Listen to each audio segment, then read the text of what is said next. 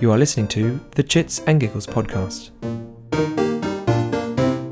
Hello and welcome to another episode of the Chits and Giggles podcast. My name is Russell, and today I'm joined by Dave Hello. and Ben. Hey guys, how's it going? Good, we're back. Woo! Feels like we haven't done this in so long, which is because Yeah. we haven't done this in so long. So your Um, feelings are that'd accurate. That's feelings true. still work. Uh, We're not dead yet. Yeah, we still play board games, believe it or not. It's still happening. Woo! Come on, Dave, you need a bigger. I don't know what that was. Goodness Um, me. I think that's my um, you know, when you have a certain love for something, but it's very hard to grab that love sometimes. That's the sound you make. Oh, is that like when that. I you, think it's 'cause a I'm- bit of your digestive falls into the bottom of your tea, and it's like you just Yeah. can't quite get it.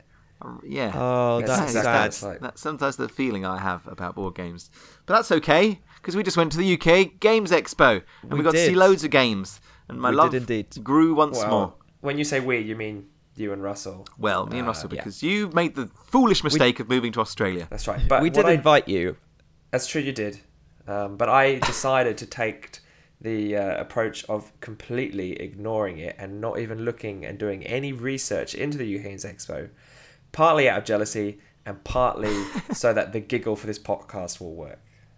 Yes. So Smart. just to- in case him on for the team. you're curious about that, um, so obviously we'll just talk about the games that we played at the UK Games Expo, myself and Dave, and then afterwards the giggle will be the fake game game makes a return in Yeah. a slightly tweaked format. So looking forward to that. So let's get stuck in. Dave, what did you play? Ooh, um, I Well, actually- really enjoyed. Do you know what? Just thinking about this, let's talk about how the overall expo went first, because I think it's worth talking about. It's it's now the officially again the third largest expo in the world, and that's Whoa. something. Is this of an after achievement. Gen Con and Essen? Yes. Is it? And it's the third after that. Whoa. Yes. No, it's the it. Yes, the third. Off. Yeah. Sorry, I thought you meant the third one after that. So there was another two in between. right, no, no. Don't That's that impressive. me. So. Um, yeah, it is. Um. Because the last time I went, it was still in the Hilton, but now it's in the NEC and it's all big and impressive, isn't it? Well, it's in halls one and two of the NEC now. Wow. Yeah, which I thought was, qu- which uh, you know, it didn't ever feel like it was uh, too big or too small. That makes sense. Just right. No, it, yeah. Yes.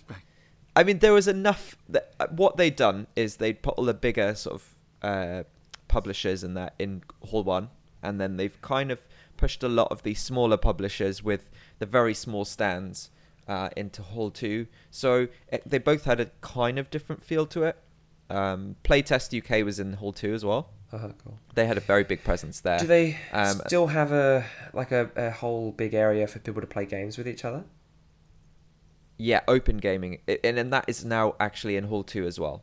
Okay, So, because that's the whole. To me, ha- that was the thing that always made the UK Games Expo stand out, is that it Yeah. wasn't just about buying games and trying games. It was about actually playing games and meeting people, and it. Um, that was my favorite part of it. Uh, you know what? I'm sure Dave will agree on this as well, but we certainly did feel like we met a lot of people We at did. the expo. It was really good. It was really nice. We got to, um, I guess, catch up with a lot of people um, that we've been chatting to recently outside of the expo, and uh, it was it was nice to be chits and giggles at this expo. Actually, Mm-hmm.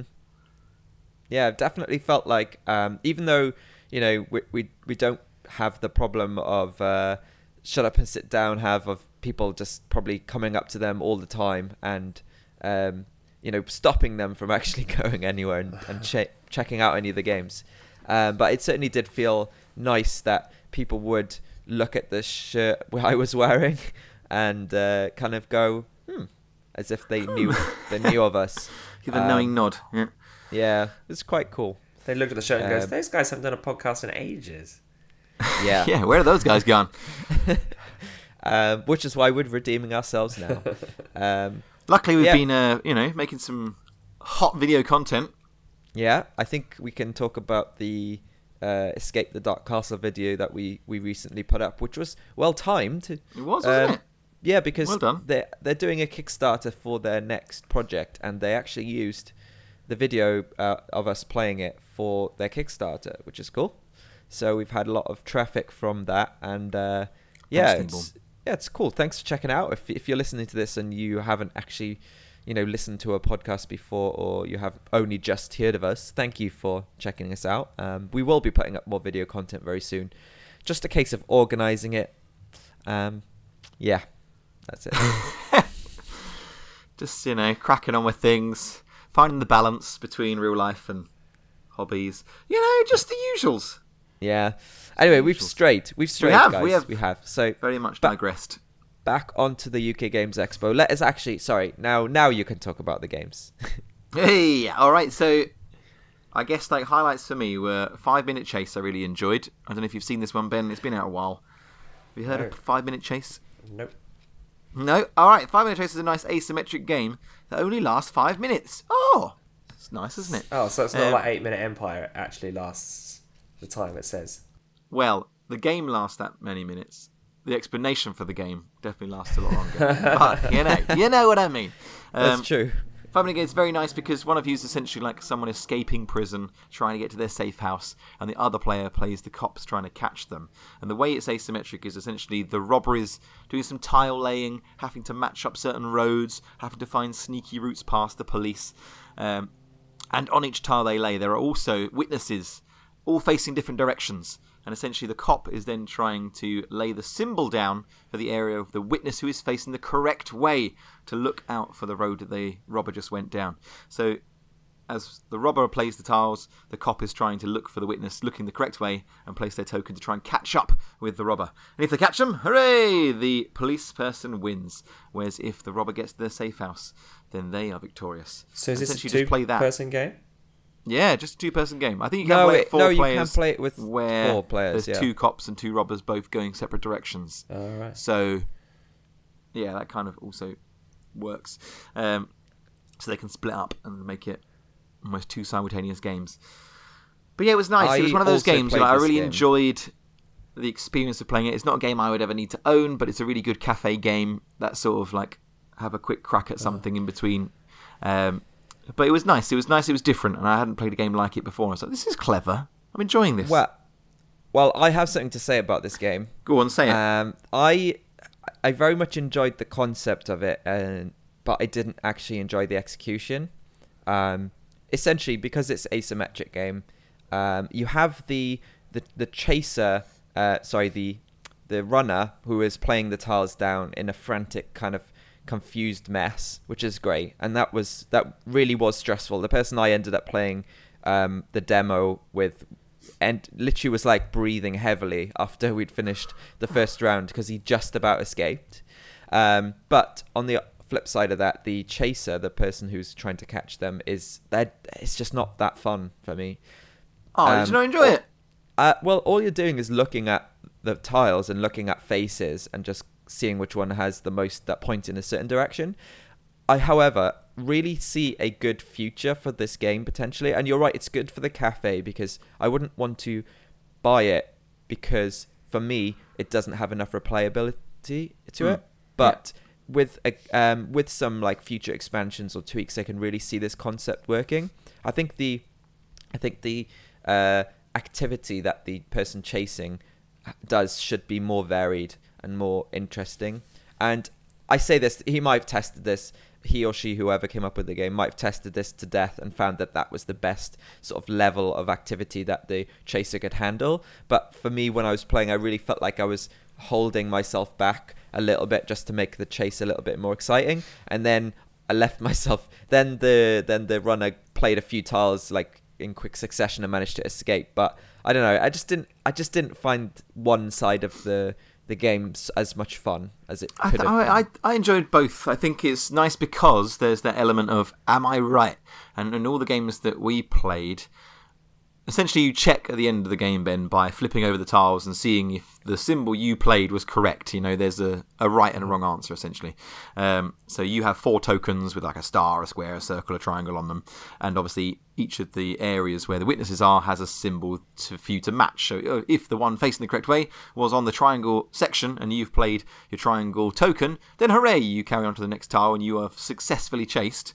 Um, Whereas if you've made a mistake and you put your square down, then the chase was unsuccessful and the robbers still get away. So there is an element of uh, not being too frantic about it, actually having to stop to think, "Am I right?" Um, in the chase because As as the chaser. as the chaser, yeah, because both times I was the chaser, I messed up. I Oops. got messed up, and uh, I played, you know, the wrong symbol, and the robber escaped because I was a fool and too. So because you played the to wrong symbol, did it mean that everything that the robber did after that was essentially irrelevant? Uh, yeah, essentially. Yeah, even if I don't, I didn't. We didn't come across a situation in my demos that um, both players messed up. But I think, um, I think if that happens, probably nobody gets any points. Right, Yeah. okay. Uh, So, I mean, it, it was nice because it's a bit of tension. Essentially, like when you've caught the robber, you're like, "Oh yeah, I gotcha." But then there's the whole, "Well, let's just check if you did," and then it kind of goes to another round. So Ah, there's so like, it's like they- three they levels caught of the tension person. going on. But they didn't Yeah. have enough evidence to convict him. Exactly. Is this uh, Yeah, game probably. False witness. was it being was it being demoed or is it now available? It's, It's now both. available. Yeah, you can Yeah. buy it for 14 GBP. Very helpful for Ben, who is in the other side of the world. I'm on AUD Um, over here, bro. yeah. Um, Um, so I think, uh, yeah, again, as mentioned, it's a good little have a go game. It's one of those, and I would definitely play it again if I was in the vicinity of it. But I'm not So- going to spend 14 of my GBPs on this game. I would definitely play it in a cafe. Yeah. Again. And I hope that there's an expansion or a sequel to it. Six Ooh. minute chase. Whoa!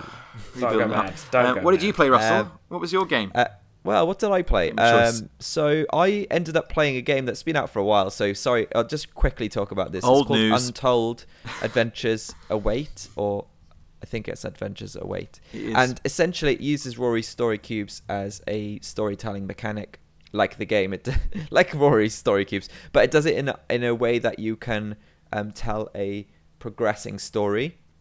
So the idea is you have this kind of board on the table, and it's got five wooden, uh, sorry, cardboard uh, tiles. Uh, and then during the game, uh, like that represent the chapters. And during the game, you'll turn one over, and on that board, it will have sort of slots where you can place the cubes. Um, and it, it might tell you, oh, you've got to now use one of the cubes to indicate the big bad of the of the of the story, uh, and another cube to represent the location. Um, and then doing the actual uh, gameplay, how you tell the story is you use these sort of action points and these talking um, points, both represented by tiles.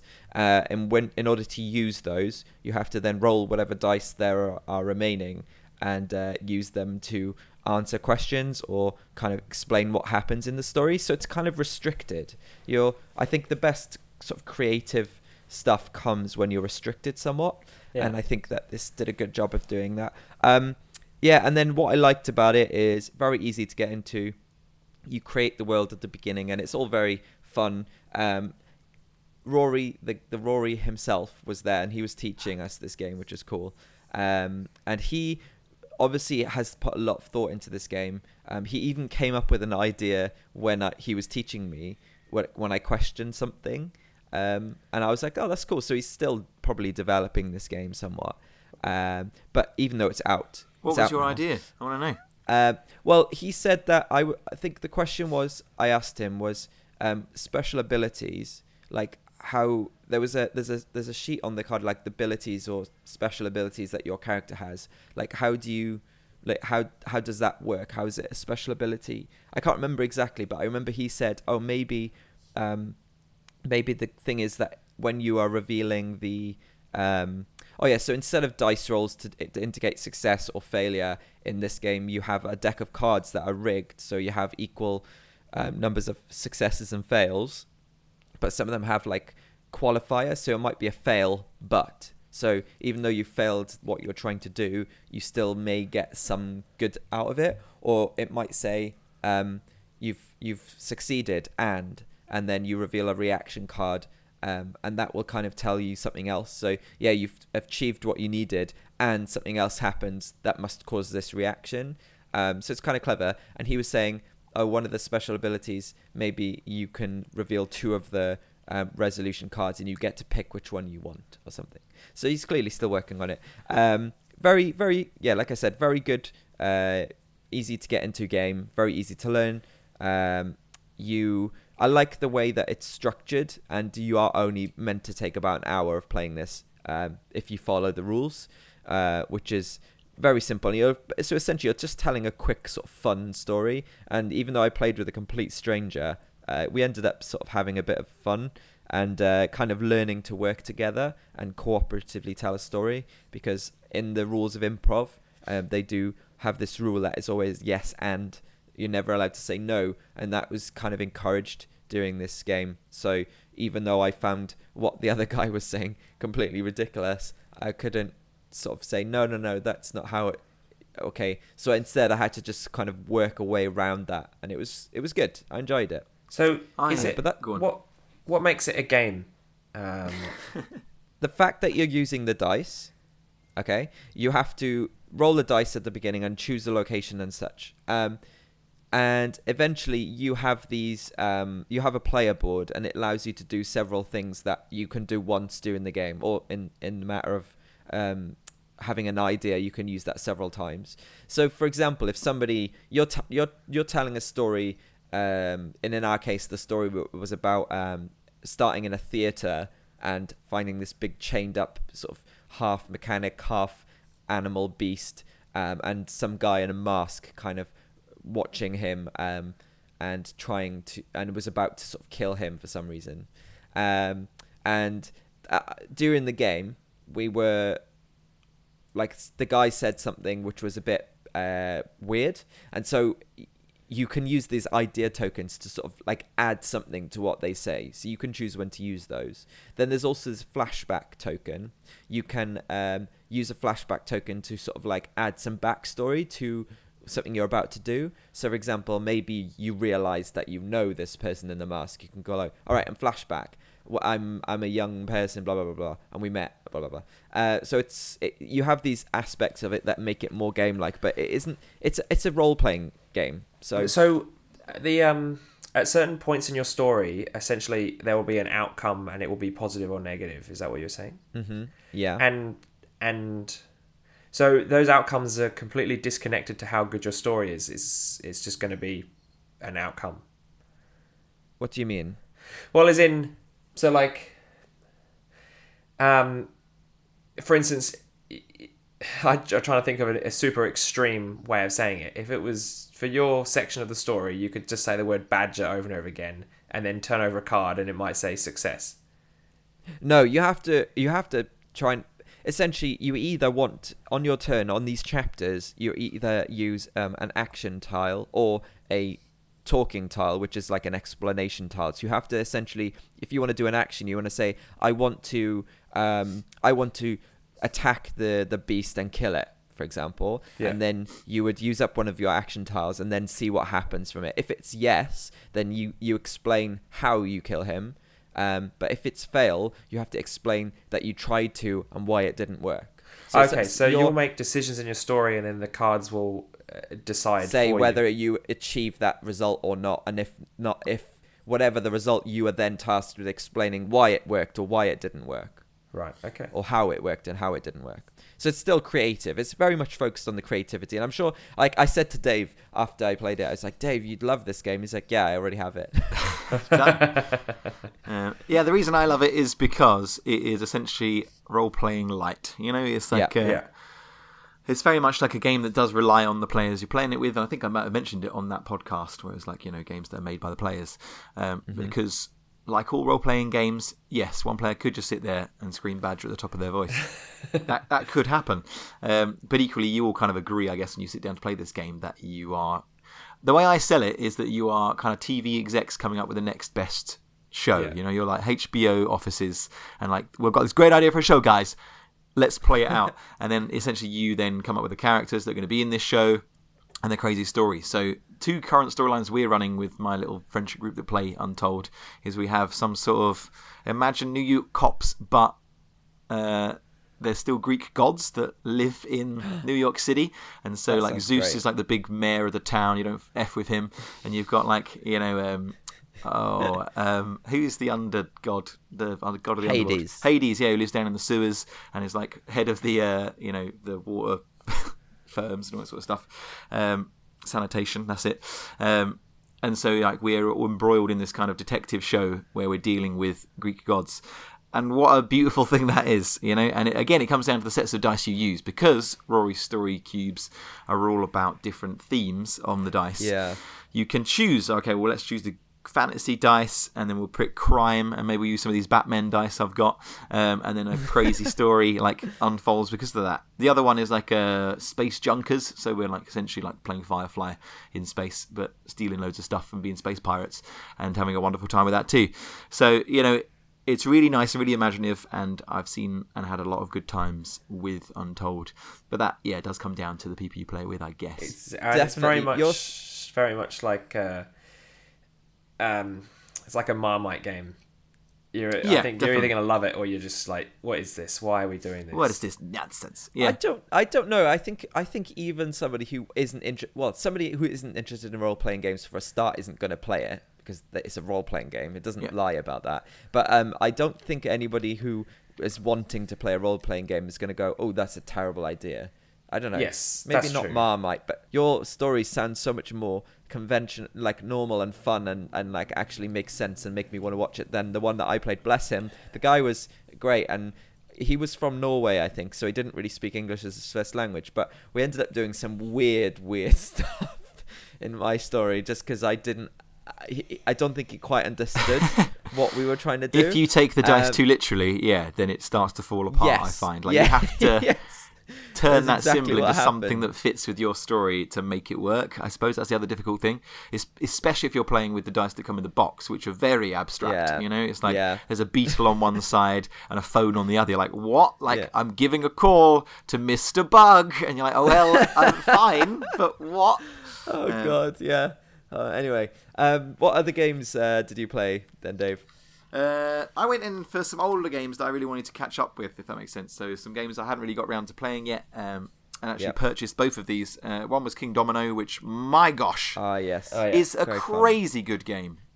It's insanely good. I've actually played Um, that, so that's exciting. You haven't. I have. It's very. You have. Oh, you have. Oh, yeah, nice. I have, Um, but yeah, I, so you- I actually prefer Queendomino, even though I know a lot So of yeah, I'm say intrigued by Queendomino now. I haven't played it. I I think the, I- the I thing played I've heard King about Queendomino is that yeah, it does add some extra complications, which is good if you're a slightly heavier gamer. But there's something about the simplicity, the beauty Yeah. of Kingdomino that I cannot Yeah. get enough. Like I have honestly played it, I think, nearly every day since the expo, which is Oh, I'm mad. jealous. Yeah, No, it's Um, it is a it is a good game. I can see why it won the uh, the Spiel des Jahres. It did win, right? Yeah. Yeah. I thought it did. But um, but no, Queen Domino is interesting because it, it's a completely different game. Uh, a lot of people are kind of like, oh, I think this is better or this is better, but they they're completely different. They, it's almost like having two different games using a fifty-two uh, card deck. They they might Nice. be based off the same thing, but they're completely different. The fact that you've got um, you've got different things you can focus on, um, and you have different approaches. I, yeah, they're they're both very good, and they're they're completely different. So I re- do recommend you try Queendomino as well. Nice. I'll give it. A, I'll definitely give it a go. For those who don't know, Kingdomino is like a essentially imagine dominoes where you have two numbers on you know the different sides. With this one, though, imagine terrain instead. So you might have a field or a swamp or mountains or whatever.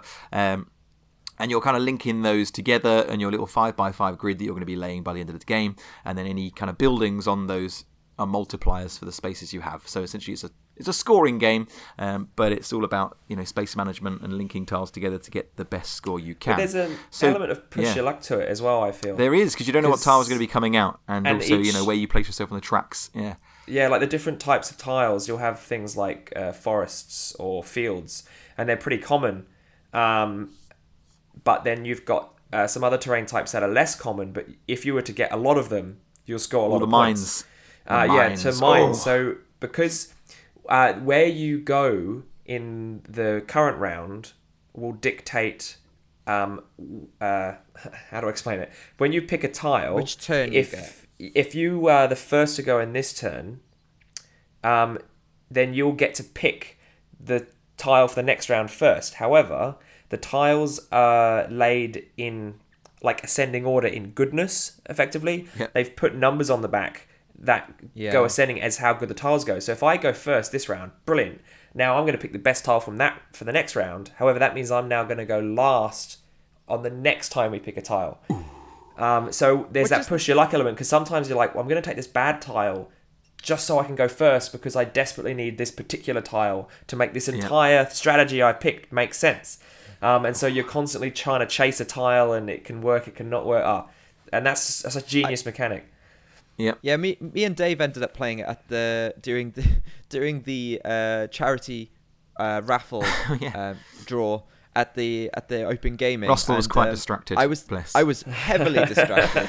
I, it was the most frustrating part Sounds about like that an wasn't excuse to fact that it was it was happening. It was just that you could barely hear the numbers. So I'd rather have been anywhere else, either so I couldn't hear the numbers and I just didn't care, or that I could actually hear the numbers and I wouldn't have to. I was literally straining so much, and I still managed to win that game, which is Yeah. a bit of a humble brag. Um, but it was so much fun. Like uh, it was really good, really simple game um, to learn, and uh, ended up really enjoying it. It's a Um, really good uh, yeah. couples game as well, which is what I found about it. Like me and Vic have played it loads and loads, and it's really good because it has lots of different ways to play it, which is nice. So in a two-player game, usually you'd only play with half of the tiles, or you can play the seven by seven grid, which is where you play with all the tiles, which is so good.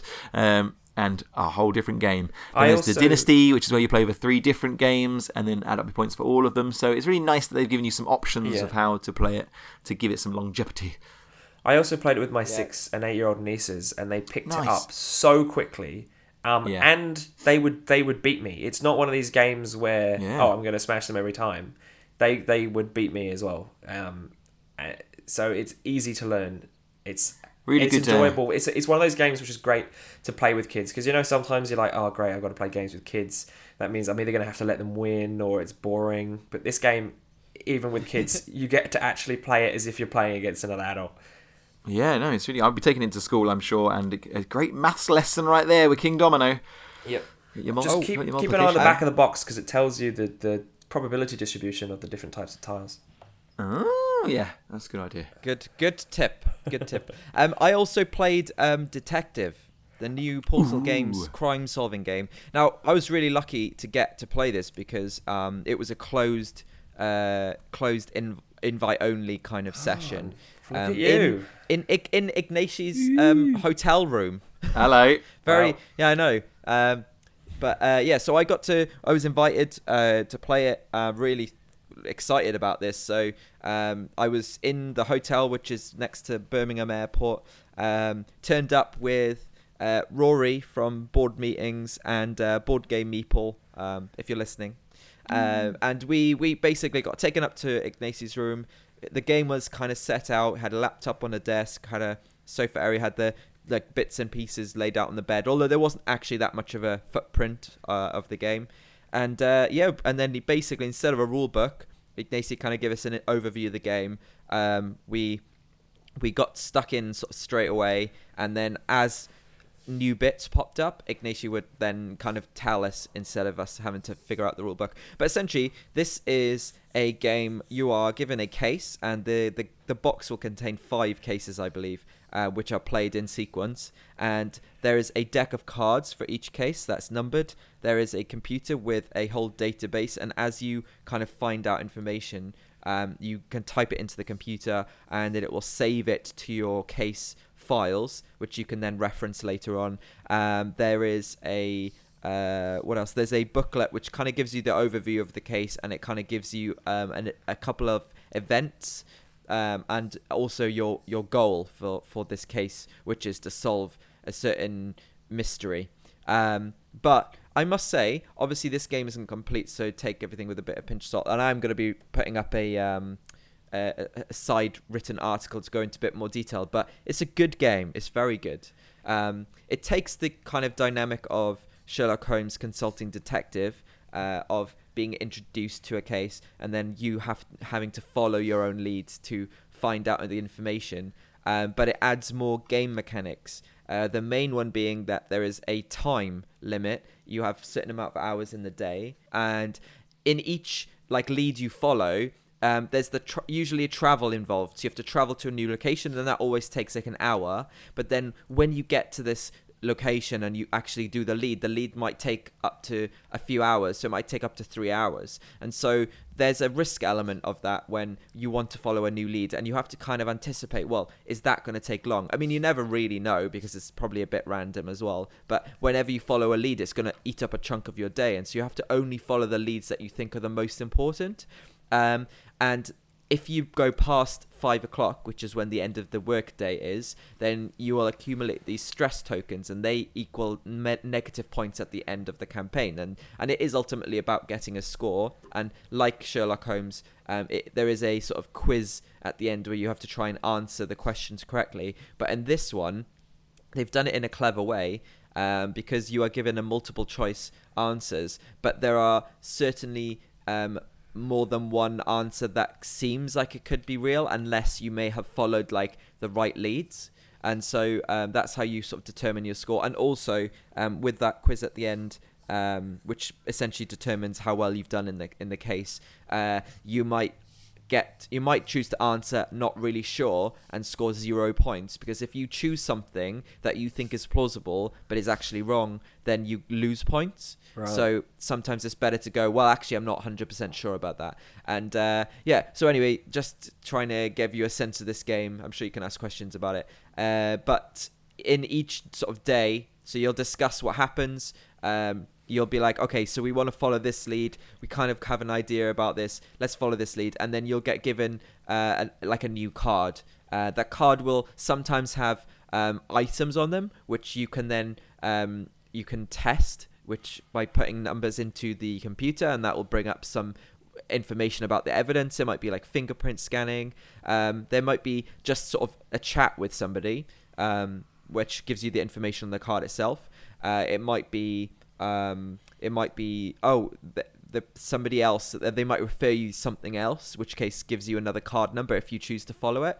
Um, and so that's basically how it works. It's mostly through this deck and using this computer. But there's some really cool mechanics in it. I really like the fact that each character has a special skill, which isn't used that much, but because of these skill tokens, you have a bunch of skill tokens representing different skills. There's one for computing, um, there's one for like interrogation. And on some of these cards it gives you the option to spend those skill tokens to sort of press further. I think they call it dig deeper in the game. So for example you've interviewed this person and you're like oh well um he doesn't he seems like legit or maybe he's holding something back. So you can use your interrogate skill token spend it and turn over the card and that will either give you information or kind of say well it's a dead end you know yeah. he, he, he really did tell you everything he had to know um, or for example, the computing, you might go, do you, do you want to just thoroughly check that you got the right evidence? Um, and you're kind of questioning yourself because obviously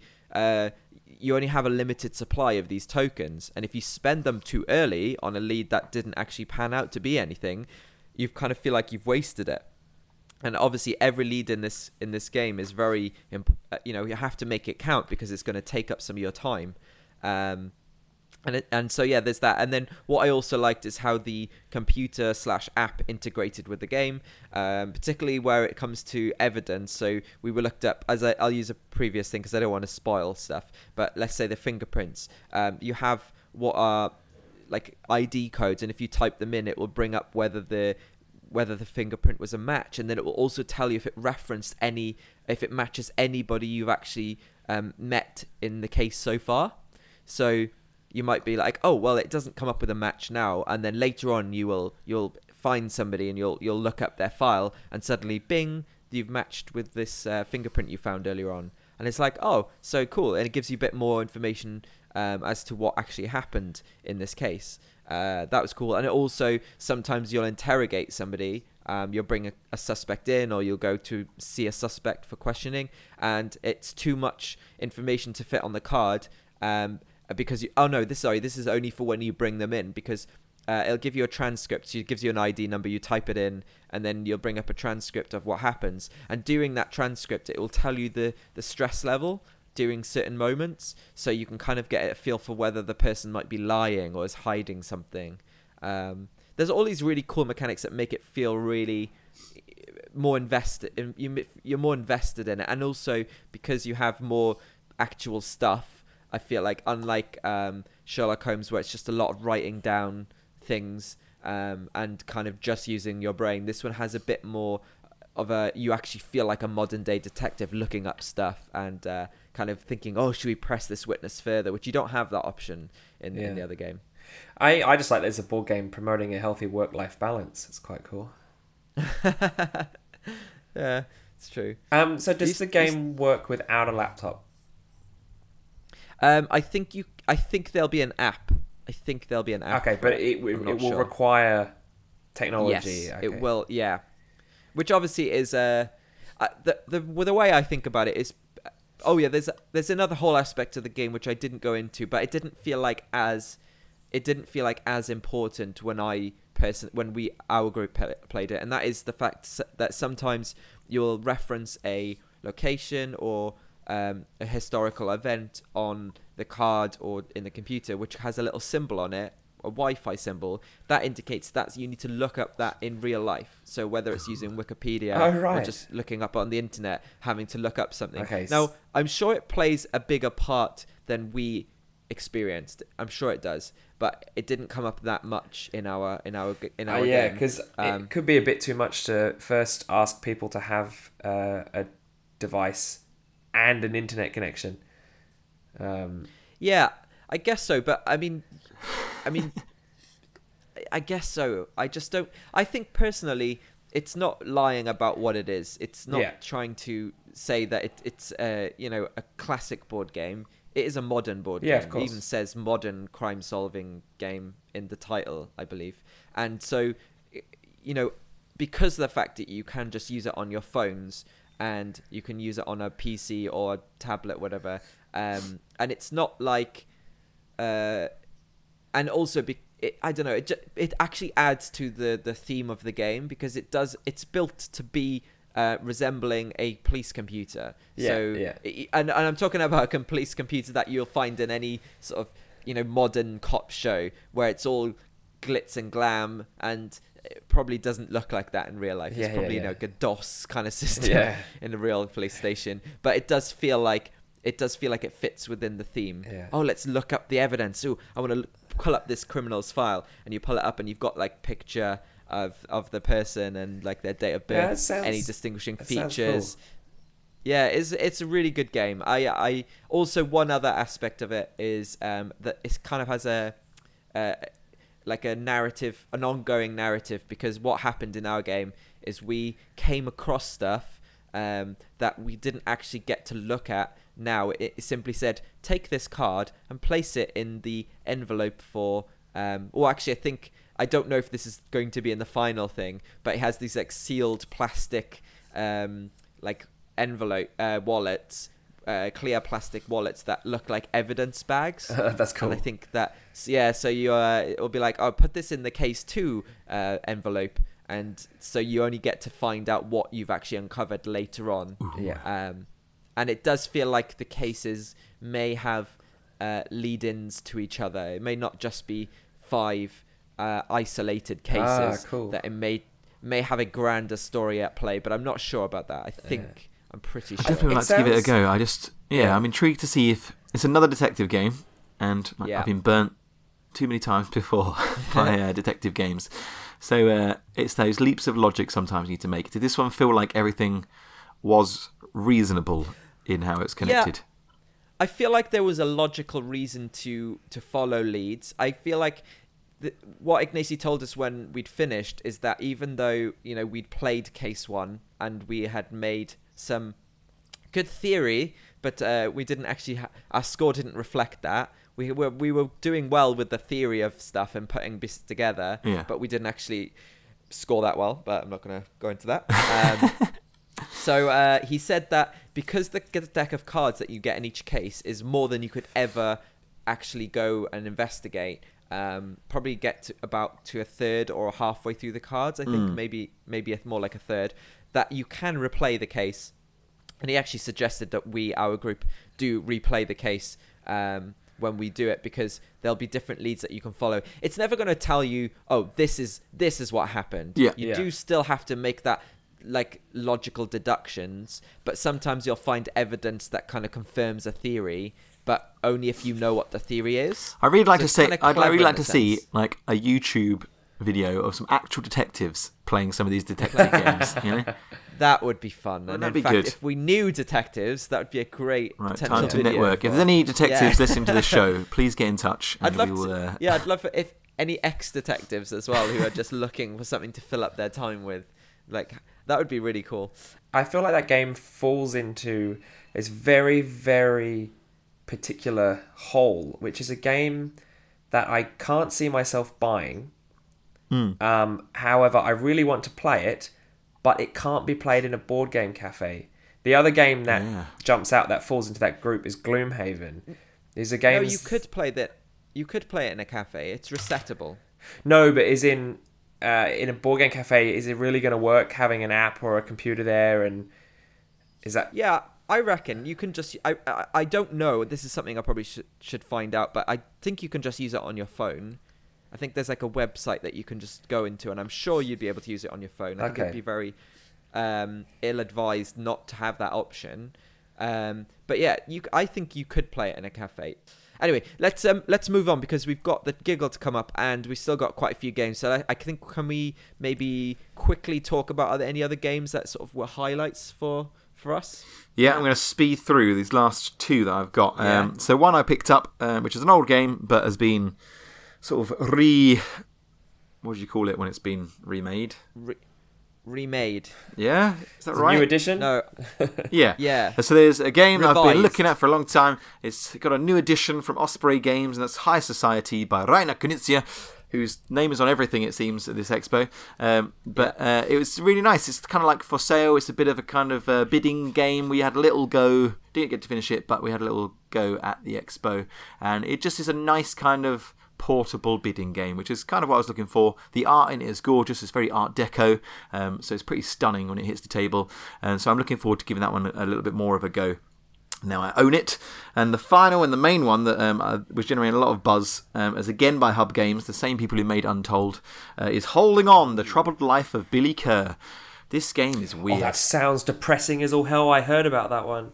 Yeah, it's very strange. Um, yeah, I played it with the two people from Meeple Like Us, you know, the accessibility board game reviews and those sort of things.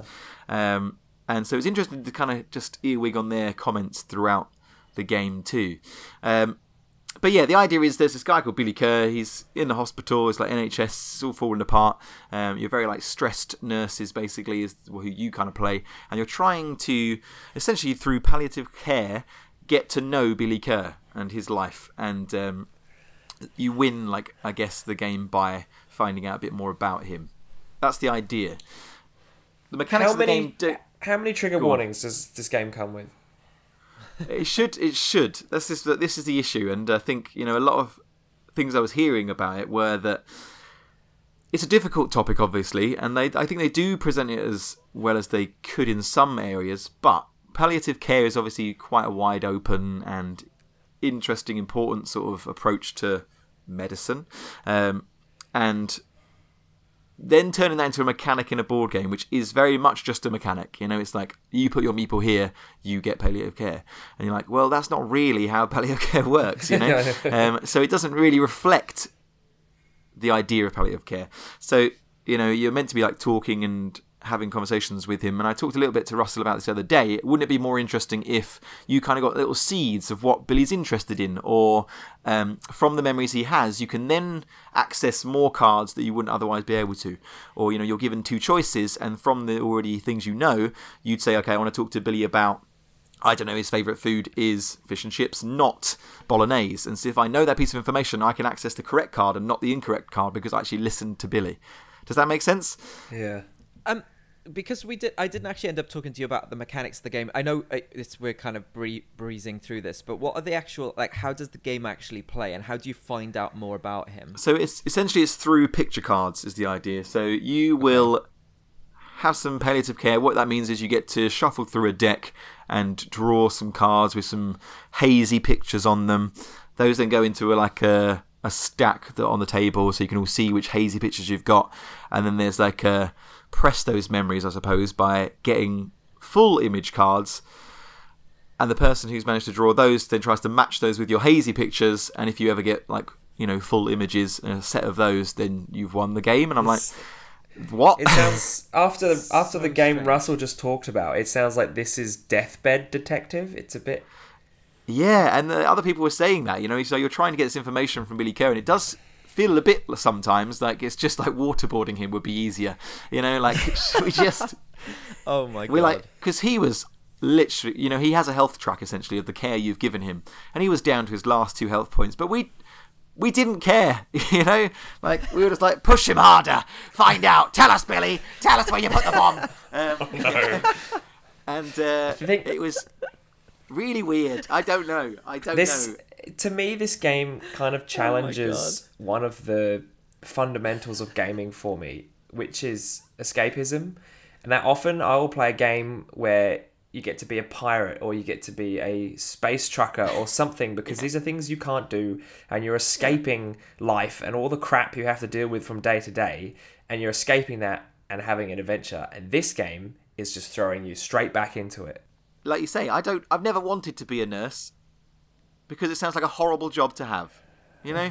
And this game, I guess, reflects that quite well. But equally, if being a nurse means you lose all care for your patients because you've got a counter objective, then I don't know if that's really what we're going for with the NHS. Is that why it's fallen apart? Is this the answer? I don't know anymore. Wow, we got political in It this really did. It really did. But I think there's some. Uh, there is some very interesting things being brought to the table by this game. Uh, there it is like a legacy in the sense that, well, not legacy. It's resettable. What do you call that? A Fables game in the sense that you play through like ten kind of missions to find out more about his life, There's- and yet the oh, it's picture the cards always stay the same. There's 10 patients. No, it's the same Wow. guy as well, which is weird. This poor guy. They're all called Billy They're all called Billy Kerr. Um, Well, it's better than Alright, being called um, Wayne Kerr, I suppose. Wait. All right, moving on. Uh, just a couple of games I played. Uh, the one's the most intriguing to me. I had uh, this game called The Librarian's Almanac. Now, it's not necessarily a game as much as it's sort of a puzzle book, but it's a puzzle book that definitely is better for expos. Essentially, um, it's a black and white book. Inside, um, there are various puzzles, but it involves like tearing out pages of this book. So one um, that I kind of stumbled upon a group um, of people I know from the the convention Bastion, based in North Wales, which we'd love to go to next time actually. do it. Um, but they were playing it. Uh, it's it, they had a whole bunch of like pictorial images and symbols on on the table, laid out in a giant square, talking about you know uh, about a couple of meters squared, uh, huge. And um, they they basically were trying to put them all together so that the symbols that were next to each other geographically on the next page to them formed some sort of phrase or or saying. Um, so you might have like a pipe, a smoking pipe, and then next to it um, a sleeping person, and obviously that would be like pipe dream for something something. Um, and so you'd have to, but then you wouldn't know, you wouldn't necessarily know which one's the right one because you could potentially match up lots of different pictures with other pictures that make sense but then later down the line you're like actually no that doesn't make that doesn't fit with others so you'd have move it around. And it's all about creating this giant sort of uh, grid of squares uh, of, of paper and then once you've done that the, the oh, well i'm not going to give it away but ultimately it was a very much a group based convention kind of ideal game um, which was really fun and i'd love to check it out uh, at some point then uh, I also played through a game that isn't new, but uh, was very intriguing. We ended up playing it twice. Um, I didn't want to play it twice; it just worked out that way. But it's called Photosynthesis, uh, the game of Oh. placing trees onto a kind of kind of hexagonal grid. Um, with the sun moving around it, and the sun provides light, um, which which is what you use to spend to grow new trees and grow your current trees and uh, and such. But the the point of it is that you are trying to kind of gain benefits for yourself while screw over your friends. For example, you can build a taller tree next to somebody, meaning that they don't get light from it because you're causing them to be in the shadow. So mean. Um, and there's a kind of fiddly, annoying bit of it where um, you can build a tree that is as tall as somebody else's, and and that so like like let's say there's three trees in a line. The first one gets the light because it's right in the way of the sunlight that causes a shadow onto the second tree which doesn't get a light right? So you don't score for it. But then that second tree even though it's not getting enough light will also cast a shadow on the third tree which also doesn't get any light. It's just kind of fiddly mm. working out. But it was good. It was very brutal though. I- for a game about planting trees it's so brutal. I didn't actually enjoy that game. It came out at a similar time as Azul, and they're similar, essentially abstract strategy games. Um, I ah, I had a lot of problems with it. I had problems with the rule book. Um, now I did play like a first printing, so maybe they fixed some of the issues. There were it was one of these games where you had to look up FAQs and stuff because there were some things they just didn't explain. It also has um, the lanterns style scoring, which is where you can do the exact same thing as me, but if you do it first, you get more points. And then also, you score the most points by being in the middle. But what you can do is you can race, plant a tree in the middle, and then just leave it there for the whole game. that's what i did Yeah, and and and that's Exactly what I did. that's exact. And and again, it's just like there's there's for me there were a few too many flaws in that game. Um, and it just I was all very excited for it, and it it let me down. But it might have just been this because I went into it too excited, and uh, but Yeah, I mean, I enjoyed it. I played it twice. I wouldn't have played it if I really didn't like it. But I just the the brutalness of it Yeah. surprised me. Um, and also I really didn't like the way that uh, that the people were ganging up essentially to stop me, which are understandable, right? Yeah, but yeah. for some reason in that game it felt really harsh because I think if you really ganged up on somebody, which you can't completely do, there's always a way you can get light and stuff, but it really did feel worse than Yeah. when get people gang up, you know, because I think your options are so limited when people are actively trying to stop you in this game. Um, but anyway, um, moving on to the final game before the before the giggle. Uh, it's a game that you'll definitely want to know about, and it's called Paras. And do you know who it's by? Oh, oh oh by- oh Alexander Pfister. No, Oh. it's a game that you you will want to know about. You you love his other games. We've met him. Oh We we did a podcast with him. Gavin Birnbaum. oh my goodness. Oh yes. Yes. So this is a brand new game by Gavin Birnbaum. It's called Paras. Um, it's a grid of five by five uh, on on this board on his classic wooden boards. You know Uh-huh. the ones.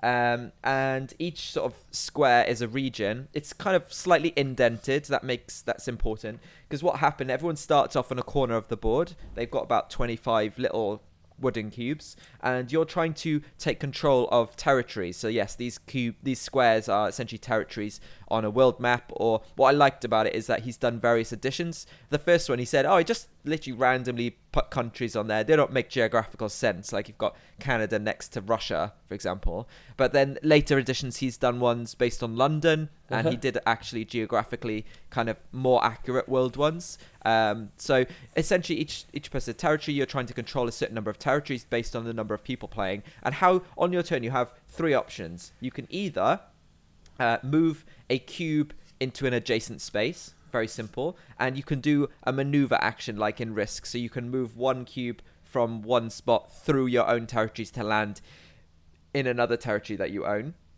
the second thing you can do is use dice to paratroop some some stuff in. So you take two dice and you basically just drop them on the board wherever they land, as long as they land inside a square, not on the little ridges that between the squares. That's uh, that doesn't count. Uh, and then wherever they land, you add a a cube of yours there. So you've paratrooped them in. But if you land somewhere where somebody else is, then the number of that dice is important. Classic Gavin. Everything matters. It's really good. Um, so if, for example, you land there with a six, that's a really advanced, um, you know, paratrooper, like a veteran, and uh, basically then the the defending player has to roll a dice for each of their um, cubes that are there, and if they roll uh, higher than yours, then you are defeated. If they don't, then theirs is defeated, essentially. Um, and and the more territories you control, then you can add another dice. So you can roll three. But the funny thing is that that also has the um, ability to knock pieces off the board or into other territories, and that counts. Nice. So you can like literally like blast an area trying to smash cubes out, which Gavin so expertly did when we were playing. Nice. Um, and then the third thing, which I think is the best, but didn't get used that much in my my game, is the ground assault move. So this is where you move cubes, a bunch of cubes from one space into another space where there's another player present. Now he did tell me that he did he'd actually seen this mechanic used in another game. Um, and he loved the mechanic so much that he reached out to the designer, asked him if he could borrow it for the game, and the designer said, "Yeah, sure." So he actually like linked up with somebody because he really respected the fact that it was a really good mechanic. And how it works is you move a number of you basically say, right, I'm gonna move up to five because you've got five cubes. You're gonna move up to five cubes. So secretly, you now will select a number on a dice, okay, and you will you're going to if you succeed, you're going to move that number of units into that territory, taking over from your opponent. But each oppo- uh, if there's an opponent in that space, then that uh, they get that however many units they have in the defending territories, how many guesses they have to guess the number on your dice. So say it's five versus three. Five is the number. Uh, uh, one, two, three, four, five is the number the attacker can pick in secret, and three is the number of guesses that the defender has to guess that number. If they're correct, sorry, if they're incorrect uh, it, on a guess, they lose a unit. So every wrong guess loses you a unit. However, if you get it right, then that player, the attacker, loses that number of units from their attack, and the and the um, the attack doesn't go ahead. So it's kind of got this bluffing mechanic to it. Um, you have to try and guess what your opponent is actually going to to guess. Obviously, the higher the number, the more beneficial to the to the player attacking because they'll move more units in. But maybe they'll think that you think that, so they'll pick a really low number. But then they won't get so much benefit from it. So it's a kind of this clever, um, you know, trying to guess what your opponent has guessed uh, has has put. Um, and it's just unexpected in, in that game, but it, it was really fun. It was really good. That sounds awesome. If it's Gavin Birnbaum, it's going to be amazing. Yeah, yeah. It's just the fact that it mixes these different elements together, um, especially the dice land. I think that's the one that you want to use most Yeah. because you can like Yeah. spread across the board. You can just jump across the board if you do it That's right. cool. Um, it's just really cool. All right. So we time for the giggle, yeah? Yeah. Yeah, it's giggle time. How this is going to work is it's the fake game game. You know this from before, uh, but we're doing it slightly different. This time, Ben is the only one who hasn't actually been to the UK Games Expo. So me and Dave are go- both going to give Ben um, a-, a game each. Now, one of those is going to be real, and one of them is going to be fake. If the fake person manages to fool Ben, and Ben picks that person's game, that person gets a point. Um, we're going to do six, so could be a tie, might be a winner. Who knows? We'll find out. Um, so the first one, let me just uh, refer back to my uh, my cool games list here. Uh, okay, so uh, this is this is the first round. Uh, who wants? Who do you want to go first, uh, Ben? Dave, Who do you want to hear from first? All right. All right.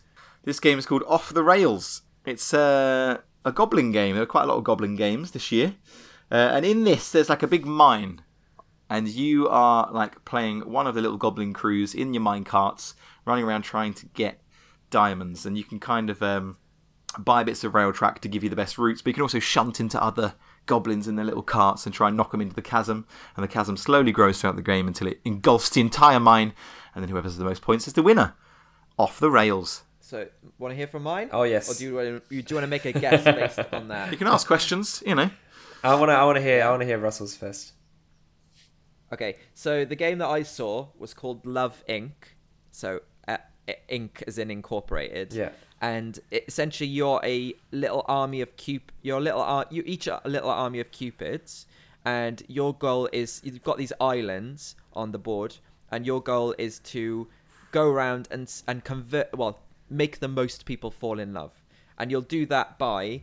Um, and this is the clever bit. You get to choose how many action points each other player gets.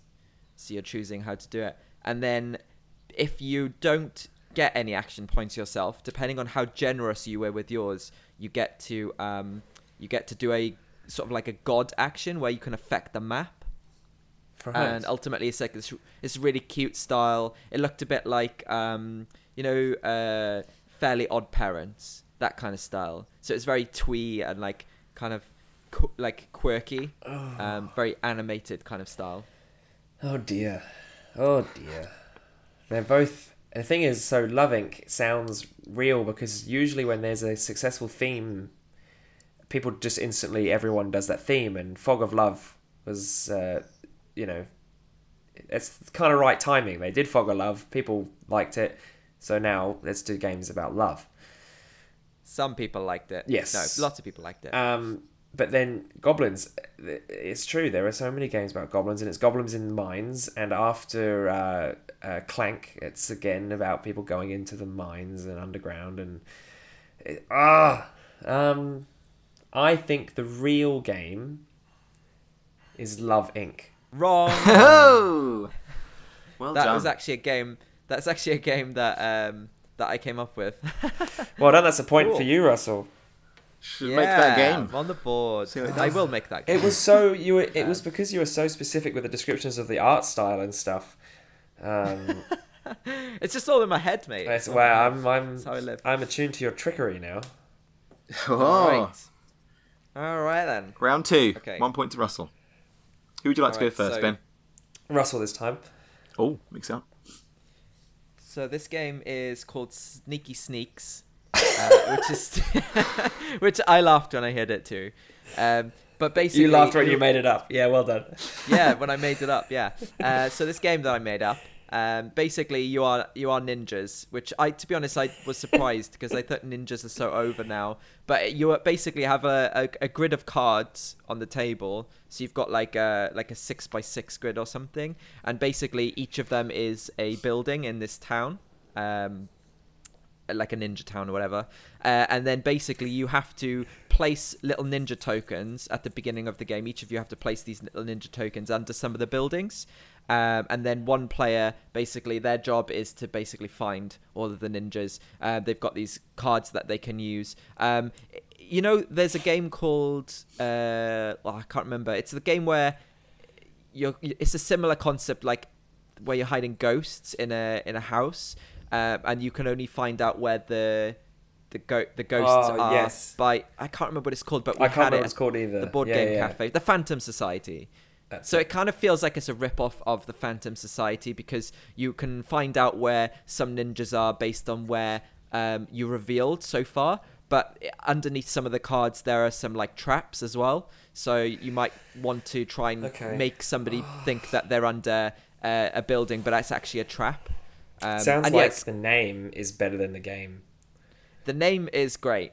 The name is great, regardless of whether it's real or not. It's it's great. Okay. Uh, Dave. my game is You've Got Crabs, which is uh, is as the game is as good as it sounds. Uh-huh. So um, essentially, it's just like a bunch of cards thrown out on a table, and you're trying to complete sets of crabs. And you are playing with a partner, and then you have to alert your partner sneakily to the fact that you have the set of four crabs, the same crab. And then if they obviously shout, "You've got crabs," then your team gets a point. But if someone else spots you sneakily trying to tell your opponent that you have crabs, they can shout, "You've got crabs," and then their team gets a point. So it's a shit game, but it is a real game. Uh, So he says. No, the So thing is, says. there's a game called Krebs, I think, which is very it sounds very You've similar. Krebs? No, it's just. I it's think like you can a- play this game with a deck of cards. Like, oh, sure. Yeah, I think mean, it's, an old. There's an old fours, game with a deck of cards, and it sounds similar. But the thing is, has someone else done that, or have you done that, Dave? That's the question. That That is is it's the a question. big question. That's the whole game. That's the whole game right there. Do you want me to tell you about the art style? And uh, what is it? Well, it's it's either going to be, it to me, it's the art style is either going to be like Cards Against Humanity and really minimalist, or it's going to be like Exploding Kittens, and it's going to be like, uh, what are those guys called? Those guys. What? I I think the crab game is the real game. Correct. It is exactly by Exploding Kittens. Well done. You called it. Oh, there you go. Another terrible game by terrible people. Um, so that that means that Dave wins the point. Is that right? Because Russell No, I didn't don't. trick Thi- me. no, I don't think you win a point if you guess the right one. uh, because yes. All Because he your, did your was fake one wasn't tell good you a thing. You don't get a point for telling you a thing that really I want a point. Damn yeah, it. Dave gets a point.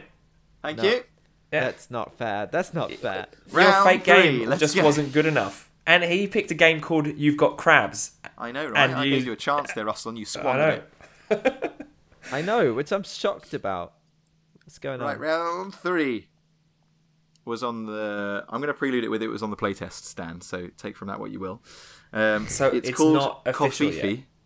Kofifi. Oh no, Um, really? I know another one. Not um, not Koveffe, like the, Kofefe. Yeah, exactly. I don't know how to say it. It's like but- the Donald Trump word, right? It is. Basically, it's a game based around that concept of essentially either there are cards with stupid fucking words on them, um, or you have like a tweet card, and then you are all like political candidates, and the rest of the people are the voters, and you must then have Oh, like a is it minute a- timer to it's a card use that word either so many times or explain your tweet, basically, and then the people vote it up or down.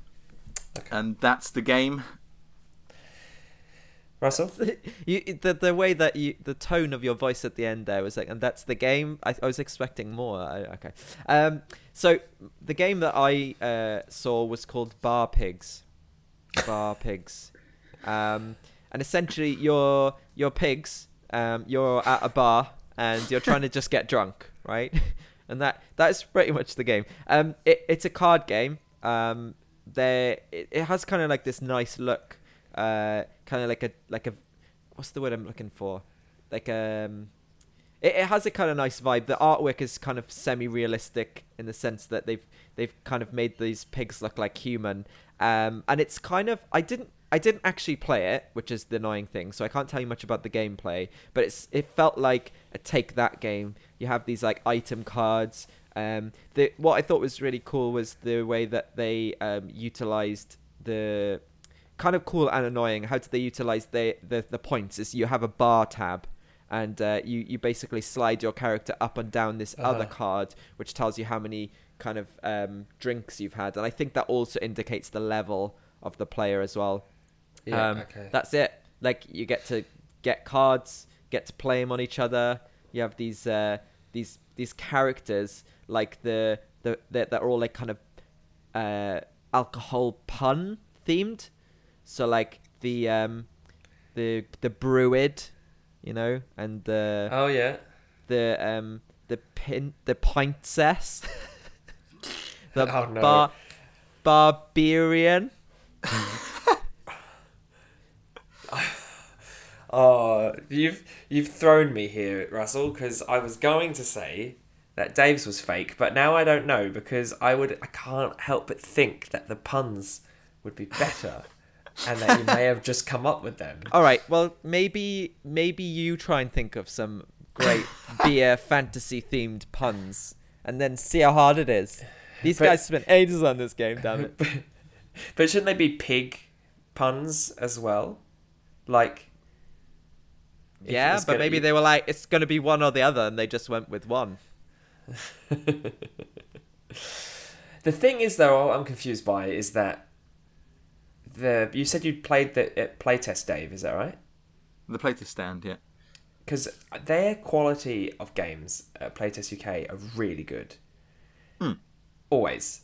And so I'm going to say that yours is fake, Dave, because I don't believe someone from Playtest UK is going to do a game that's so pandering to pop culture. And you are correct. Ah, Well good. done. Although the So playtest those- was much larger this year, and um, I wouldn't say that was entirely true that uh, all the games were quite of a standard. Uh, Right, okay. you know, Um, everyone's making a game these days. I apologise, Russell, for the puns. They, they were the ones that they picked, apparently. No, no, that's fine. That's fine. It's fine. It's fine. Um, uh, Oh, so hang on. So I, I was correct. So Russell wins a point because He Dave does. did not fool me. Yeah, I win a point, right? Well done. Yeah, Yeah, you boy. Well done, yeah. Russell. All right. Well, Get more uh, excited. So the next, yeah, yes. All right. Uh, who do you want to go next? Um, I you Russell. All right. So this is not necessarily a game. Well, it is a game, but it, it, it didn't feel like a game, and it's called Illimat. And it's Uh-huh. um, It's a game by the band The Decemberists. Oh wow. Okay. Um, and to me, it just looked like a fancy set of cards. Again, didn't play the game, but apparently this band, um, this band basically made this game. and this Um, was at the UK Games Expo. yeah. A Okay. band called the Decemberists made this game called Illimat, which is a mat, a roll-up mat with a fancy sort of set of l- lovely-looking playing cards. But I don't know anything about the game. I'm afraid. Just there we go. Nice. Okay. That's he's done, is he? Yeah, Yeah. that's it. All right, That's all great. I have. Uh, this game is called Starship Passengers, and it's um, Uh-huh. 8-bit style art, and essentially you're building like a space cruise ship, and it has little um, tiles you're building up as you go through with different symbols, and then passengers will be dealt out, and they are looking for certain things on there. Obviously, lovely space cruise, so some might uh, enjoy. I guess- stop off destinations. So you'd have like viewpoints, and then you'd have you know some are coming for the cuisine, so food points, and essentially you're building up your space cruise ship to attract the passengers on board. It's got a very 8-bitty style art. It's pretty cute. Um, and then at the end of the cruise, it's the person who has the most passengers on board for the score of the most points. The thing is, to me, that sounds legit. That sounds like a perfectly normal game, Dave. But if Russell came up with a fake game as obscure as the Decemberists releasing a deck of cards and calling it Illimat, then I think Russell may have had a stroke. So I, that was, I, yeah, I, was never have to say that Russell's is the real game. Correct. Correct. It is. Yeah. Yeah, And I tha- was a losing battle there. I, I mean, what was the? I know it's kind of funny because there What is such a do there? strange game, a concept. But apparently, um, they they had a game in um in a video they made way back when. Like um, they didn't. It wasn't actually a real game then. They just had a fancy sort of set of cards, and it looked like they were playing a game. And then they had this idea to actually create a real game out of it. And so they actually had uh, a stand. Not the Decemberists. They weren't there. I mean, they could have been. I wouldn't know them. Do you know what they look like? Me neither. No. So they could have been there, but um, they they they they their stand actually had quite a few people come to it. It was really beautiful, but I don't know, it just didn't really appeal to me. And the and the name so strange. So that's, uh, Another word, another point for Russell. Is at 3 1. Yeah, yeah, yeah. So, So Dave catch needs- up now, Dave. Both of these, Dave. I'm sorry, Alright. Dave, because yours. Oh, I know. The thing is, your fake was game good was too good that I picked Russell's because I don't think anyone is, is that is insane to make that up. Oh, I know, I know, I know. I, as soon as he said it, I was like, well, this one's done, isn't it? I just don't need to say you anything. did it on the fly. You said, "Well, Sure, Marilyn just- Manson was I there, just thought right?" I'll and play he it out. spits blood on each card, and then he smushes it together. Yeah. All right. Might as well. Right, round five. Let's move on. Christ. Um, uh, Goblin Picnic. It's a push game. Can't go wrong. Essentially, cards come out. You're going. You're goblins at a picnic. There's a picnic basket deck. You draw cards from the picnic basket deck, and uh, you gather the food before the adventure party returns to their picnic. And it's how long you stay at the picnic to get as much food as you want um, before the members of this adventure party return. It's a push, yeah. Essentially, you're pushing your luck until uh, the party Yeah. come back and how much grub you can grab. okay, and it's called Goblin Picnic. Goblin picnic. So it's goblins in it, They should have Oh, called it, you you are the goblins, yeah. and and they, gobbling up food. yeah, exactly. There's no Goblin goblin gobbling pun in this. Oh, this, the I'm sure there's plenty of puns in the uh, rule Maybe- book, but they just went with The thing is, I remember previously when we played this game, you knew when I came up with a game because there was always a pun in the name. So maybe you've avoided that on purpose this time. lunatics burnt me hard. Yeah. what was it? what game? the lunatics. That's right. Oh yeah, great, great, great. That game. Um, still yet to be made. Russell, it's over to you.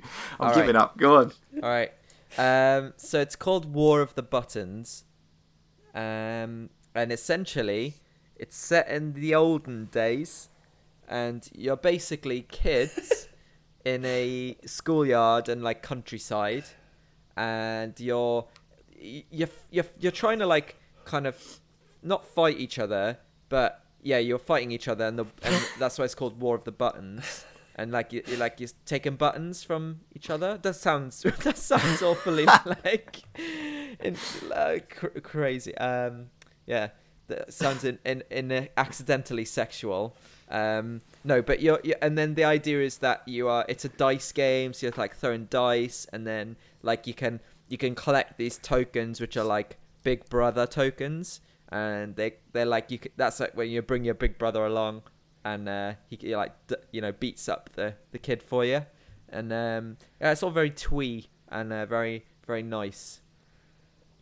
Uh, okay, I think Dave's is real. It's fake. Oh, Can you believe? War of the Buttons is a real game, and it's amazing. I, d- I purposely didn't bring it up earlier Yeah. in the discussion because I was going to use it as a thing because it sounds fake, but it's not. yeah. Well, It's good. you won. You won. Whoa, I'm One a surprised. I feel point. like Russell gave It's true, me, Russell. uh, that bit works against you because it sounds fake. I picked. I picked Yeah, that's but that's the whole. I think that I only tried to pick games that sounded fake anyway, so they're Ah, all you're technically still winning, sound fake to me. Like They're bit all- bar you're picks, yeah. still We've got one more to go, I think. Are we, Or or it could we, be even Stevens. Are we down to the last one then? We are. That's it. Yeah. Russell, you can start us off. Go on. All right. It's called Eggs. it's a dexterity game, but it basically, um, so there's like a, you know, like a carton, you know, like those egg Uh-huh. cartons. So it's Yeah. like a giant one of those, and it's just full of eggs. Uh, and it ultimately, um, it's just about trying to carry them, but you're not allowed to use your hands. Uh, you get this, you know, like um, you know, like uh, Yogi. No. Okay, so Yogi is is in a bind. In a is bind, in a bind, right? So it's a bit like that. You have like you, you Hang get on. told that you have There's another game like in a bind. no in a bind is Yogi. It's officially bought out by um, Gigamic, and they they've rebranded it and they're selling it now. Oh, I didn't know Yeah. that. Yeah, it's good. I There you mean, go. yo. Uh, anyway, uh, so yeah, yeah, so essentially, like it's similar. I think I don't. I hope they didn't steal the idea from from Bez, but uh, it's called yeah. So you've got these eggs, and you basically have to carry a certain number of them uh, in a strange way, but you're not allowed to use your hands. That's the thing. So you have to like carry them in between your your arms Oh, right. or like yeah. underneath your arms or between your legs or whatever. But like the the further in you go, the more you have to carry, so it becomes increasingly difficult. Done. But that's the game, eggs. Yep, I like it. Um, all right. Uh, Upstream is the game I Oh, saw, yeah. and it's. Do you mean? Oh yeah. Yeah, it's a quality name. It sounds real. Sounds weird, doesn't it? It's Just from the hexagonal tiles. it You play real. salmon. You're playing salmon in this game, and you Oh, are trying to swim up the stream. Um, and you've got to avoid like bears and birds as you are trying to swim up there. So you'll start in the little egg, you know, Egg. bit in, the- in the egg nest at the beginning, and then you uh, your your salmon have to swim and get to the top. And if you make it, what's nice about it is the hex hexes all kind of scroll down like the Hang river on. is rushing towards you. You're in, you start off as an egg and then you have to go upstream. Well, you are growing in the egg pit, which is where your salmon first is born. But don't the salmon Sounds swim upstream to spawn? So wouldn't the spawn start upstream and then swim down? Maybe it's being washed downstream. Well, why would salmon have to swim upstream? because to spawn. It's the melted snow. Is what? Yeah. We can I'm so we can have this confused. Oh, you're trying to get to lay your eggs at the top. That's where you're. That's right. That's the point. Okay. Yeah. Okay. So. I misread Uh. it. Sorry. So I think eggs Salmon. is real. swimming you up think, you think to the what's top. real? I think eggs is real. Wrong. oh no. I shot myself in the foot. you didn't. Yeah, that was it. I think you blew it there, Dave. I blew Just it. by It was a done deal. Yeah. But, I messed it up. eggs you know what's really funny is that i was i kind of obviously the first game that i came up with earlier on that was a game concept that i'm working on. And then the Uh-huh. second game just came to me i was like whatever. And then the third one i just was completely unprepared for it. So i've got this little Eggs, kinder egg kind of kinder egg thing uh, where they put the toys you know the little egg Yeah. case. And i was just panicked. So i was like oh shit it's my turn. Eggs. And then Ah. just came up with a game based on that. Well, well, unfortunately, because Dave c- completely got mixed up between how salmon work yeah. I don't know which end of which end of the salmon is. Because everything about it sounded legit. Upstream salmon, I'm like loving it. This is real all the way. And then when you started off with an egg, downstream, I was getting confused.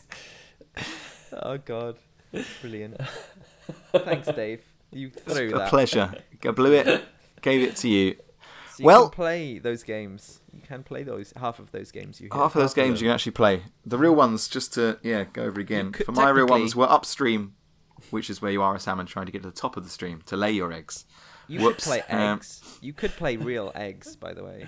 I mean, you Um, could. You don't know why you'd want it. eggs in your kitchen. Yeah, you probably wouldn't. Uh, to, All right, so that's the end of the game. Off so the rails. I think it went Done. four, four two to me in the end.